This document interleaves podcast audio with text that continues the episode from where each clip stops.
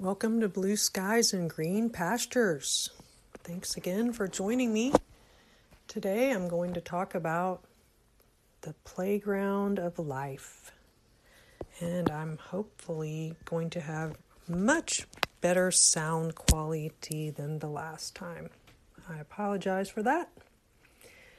But before we get started, I just wanted to remind everyone that you can find me on Apple Podcasts. And if you go there, then you can subscribe so that my podcast will be automatically downloaded onto your phone where you can listen to them anytime you want. That's where I prefer to listen to my podcast, and I love listening to podcasts. But before we get started, here is a word from our sponsor, Anchor. I don't know if you can hear it, but the wind is blowing like crazy today. It's like the March wind did not show up until April, and uh, we're expecting some rain as well. So, how are things in your part of the world? Drop me a line at blue skies and green pastures blog at gmail.com and let me know. So, today we're going to talk about how playgrounds and, um, well, that playgrounds can be sort of a metaphor for life. Specifically, a certain piece of equipment, which I will reveal to you soon. But first, let's go back in time a little bit and reminisce about elementary school when I was in elementary school, we had recess every day, and if it wasn't raining, we would have recess outside on the playground. If it was raining, we would go into what was called the PE room and we would play games in there or do whatever the teacher wanted us to do. Uh, our favorite game was called Bombardment. And in this game, we would divide up the class into two groups, and then uh, the room was pretty empty and it was like a rectangular shape. So half the class would be on one side of the room and half on the other side. And then we had a whole bunch of balls, and they would be lined up on a line in the middle of the room, like a dividing line. And if I recall, it seems like those balls were like fuzzy. I, I may be wrong, but it seems like they were like little furry balls, but they must have had a little bit of weight to them because they weren't super lightweight. Um, and then maybe some, at some point we may have switched to plastic balls. I'm not sure. But anyway, the balls would be lined up. Then the teacher would blow the whistle, and both sides, both teams would run forward and grab a ball, maybe two, and um, run back to their side of the room and then turn around and start throwing. And the other team would be throwing balls at you. So you would pick those balls up and throw them back again. So there would just be balls flying back and forth, back and forth. And the object of the game was to hit people with your ball. So the kids who were really serious about the game would they would aim their balls and they would they would aim them at the kids who were not looking. So they would be hitting people left and right. Kids would be out. You would get if you got hit you were out and then you would have to go sit down. So the the number of kids standing up throwing balls would be fewer and fewer well once there was only two kids left it could take a while for the game to be over. And by that time, everyone else was just sitting there watching. And of course, we, you know, we would be hoping that our team was going to win. So we would be rooting for our guy, the who had the last ball. And a lot of times it was a guy. Sometimes it was a girl. Uh, but you know those boys, they were very competitive back then in the 70s. Uh, so I think the teachers loved that game because we played it a lot. And I know the kids loved it, But some kids thought it was dumb or they were just lazy and didn't want to play, so they would just let themselves get hit by a ball on purpose so they could sit down and talk with their friends. I don't even know if kids are allowed to play games like that anymore. It seems like a little maybe too violent or something, but I hope they do get to play because it was a lot of fun. So, recess and PE were supposed to be a time to burn off energy and then get back to work. I'm sure my teachers hoped that I would burn off some energy because I was kind of a talkative kid, and as I am now, I had trouble sitting still. Uh, for most kids, I would say that recess was the best part of the school day, or at least near the top of the list.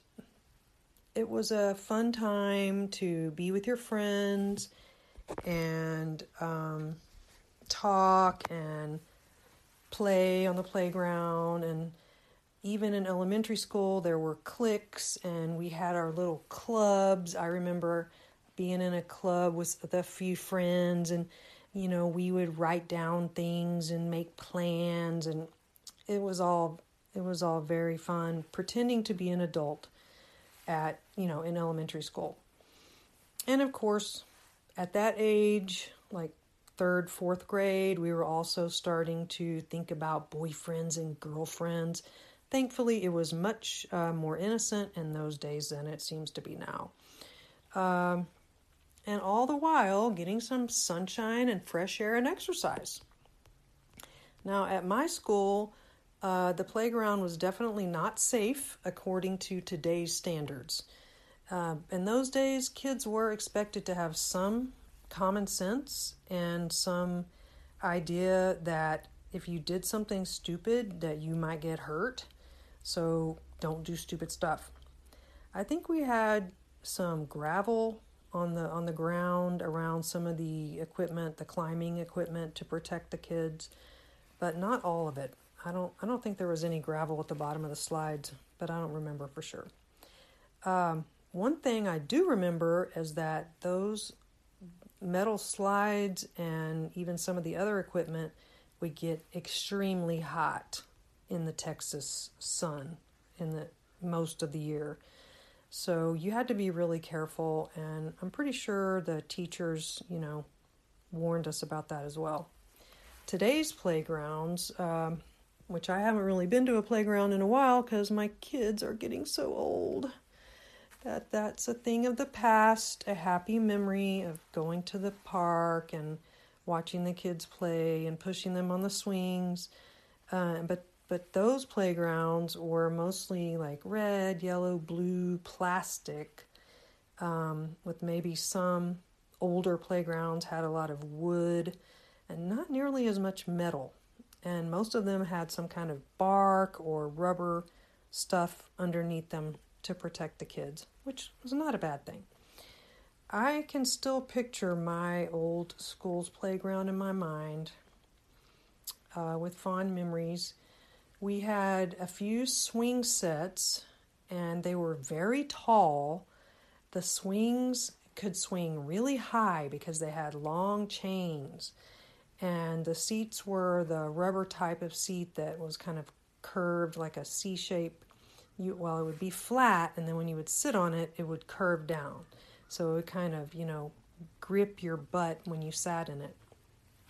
And I can still remember um, learning how to swing and learning how to pump my legs so that I could make myself get going. And I remember teaching my own children how to swing, uh, and you know, having to tell them, you know, you you gotta push your legs up and down, and you know, they they would get it, and then they would be so proud of themselves that they knew how to swing. Well, at my school, you could swing really high. And I remember jumping off the swings and just flying through the air. And as a side note, um, we know now that swinging is actually a therapeutic activity.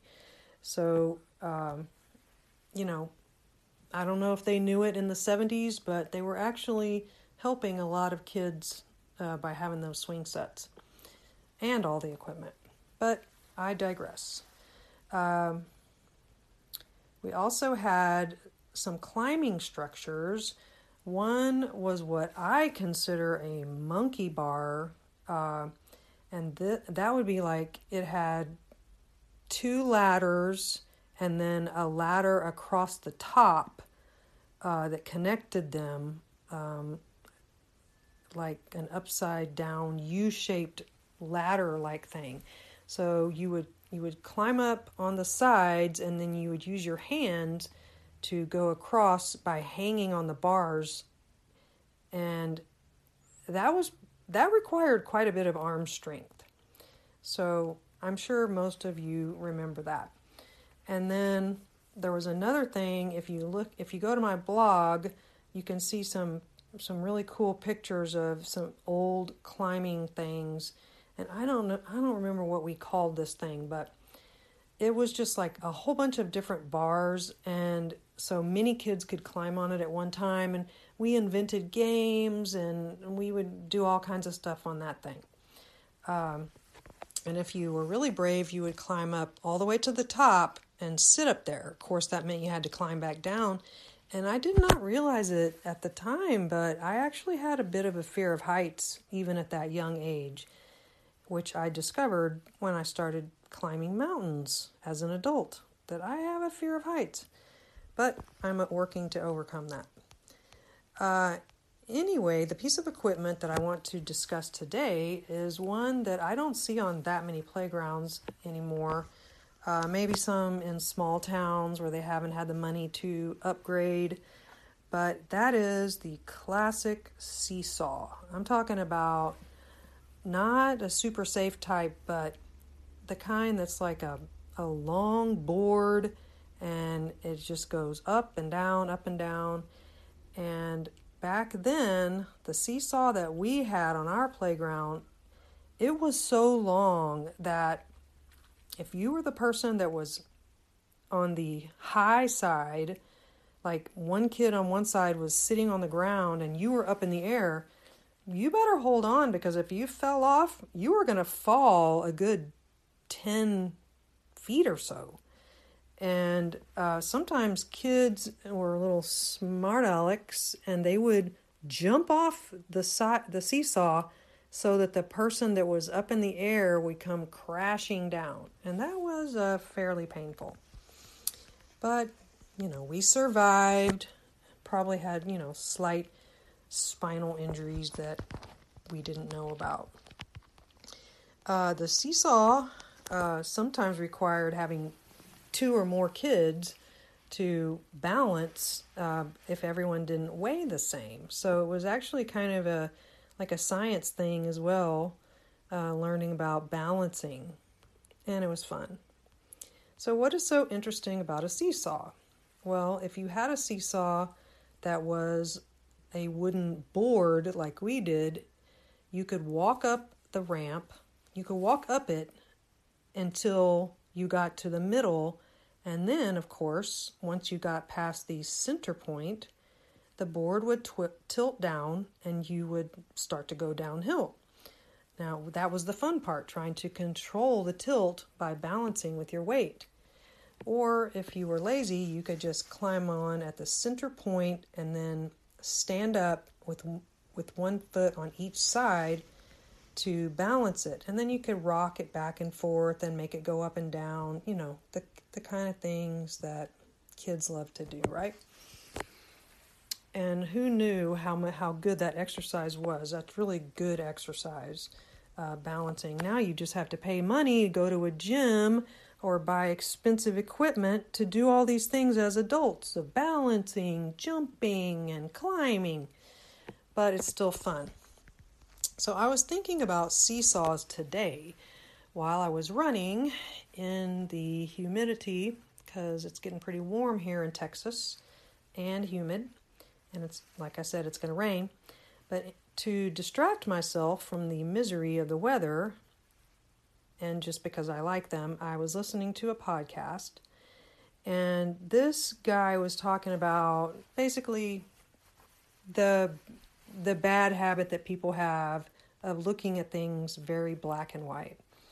Because in reality, there's always more to it.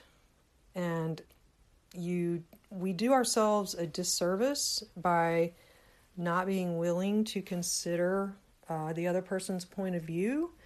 And that's one reason I like to follow email um, subscriptions of people who I don't necessarily agree with because I, I like to be exposed to both sides of an argument so that I can be more more educated on, you know, understanding how the other person thinks and what their needs are, what why they're doing the things that they're doing. Like even if we don't agree with their methods, we we we need to understand why they're doing that. Maybe, you know, we can compromise so that the other person can get what they want without um, affecting us in such a bad way. Maybe we can both be happy, but if we don't even consider their point of view, we'll never know because we don't know. We just see them as bad, bad. When in, in reality, we're all living in this world together, so we should try to help each other and get along, right? Well, if you look at a seesaw and you think of God as being in the middle where the seesaw is connected. So he God is like the balancing point. And um, if you then you notice that either end of the seesaw is equally far away from God. But what does the seesaw represent? Well, the seesaw can represent issues that people debate and argue and fight over. This can be anything because people love to argue. It can be religious topics like law versus works. It can be um, cultural things such as holding on to traditions versus seeking new things, uh, creating new new ways of doing things. It can be personal um, ways of living, such as individuality versus uh, thinking of the community as being more important. It can be personal rights versus uh, public needs. Really, anything that can be believed or pursued as a goal can be taken to one extreme or the other to the detriment of yourself or society. And of course, that can also include various things like uh, food and other things that are good, but they can also be abused. So, what usually happens is that people are not happy with the way things are, are, so they come up with a plan to fix it. So, if you think of that as they start to, they climb on the seesaw and they start moving up the seesaw towards their goal. And as things start to change and get better, the seesaw is moving and it's starting to flatten out and get more balanced. But what usually happens is these these people that are devoted to their cause, they keep moving forward past the point when they should have stopped. And all of a sudden, the seesaw starts to go down. So, what do the people do? They try to balance the seesaw by bringing in more money and more people and more um, anger and just more stuff on their side of the seesaw to try to keep it balanced uh, or from tipping towards the other side. But what usually happens is the whole seesaw falls apart, it breaks down, and everyone who is on the seesaw comes crashing down. Boom. Sounds like what happens with our economy, right? Up and down, up and down, up and down, with short periods of stability in the middle when things are going pretty well, and then again, somebody wants to change things again. They want more of something, they they want other people to have less, and that's just the way it is. But this is just the nature of the world that we live in for now. And it won't ever be totally balanced until Jesus returns and establishes his kingdom on earth. But until then, Christians who love God should stick close to the middle of the seesaw by staying true to God's teachings and showing the world that God offers His mercy and forgiveness to them through our example of offering love and mercy to those around us. That can be people in need, that can be people who we disagree with, that can be people who are downtrodden, people who are lonely. Uh, Jesus Jesus gave us not just the job of sharing the gospel of repentance and forgiveness of sins, but also of helping other people. Um, he says that love, love is the greatest commandment.